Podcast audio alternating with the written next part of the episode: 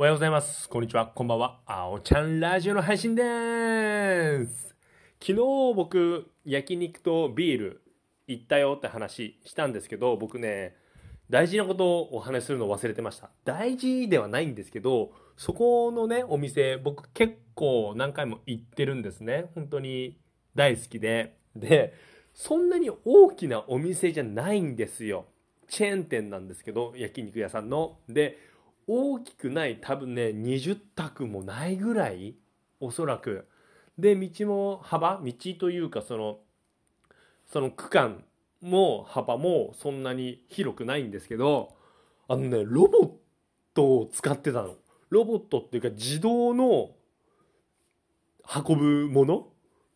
お酒とか焼肉のお盆でね。自動で使っててわこれすげえって思ったんですけど道がさ幅が狭いからさそんなに活用ってか活躍してなかったのね僕の見た感じはただすごいなと思ったしいやこれだったら従業員が運んだ方がいいんじゃないっていうぐらい道の幅の狭さででなおかつさなんか僕知らなかったんですけど僕のところにはロボット来なくて人間が来たんですけどなんか他のお客さん見てたらボタンを押すと戻るらしいんですそのロボットが。でロボットボタンを押すと戻るんですけど、お客さんが気づいてなくて、A のお客さんが気づいてなくて、B のお客さんが、要は道が狭いから入れないのよ。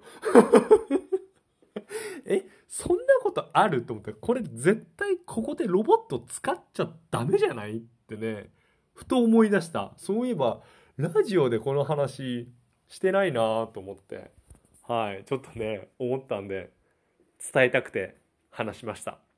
はい。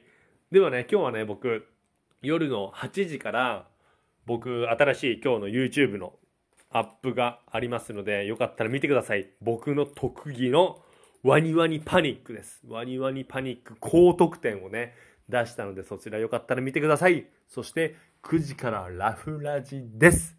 そんな感じでございます。それでは、またねバイバーイ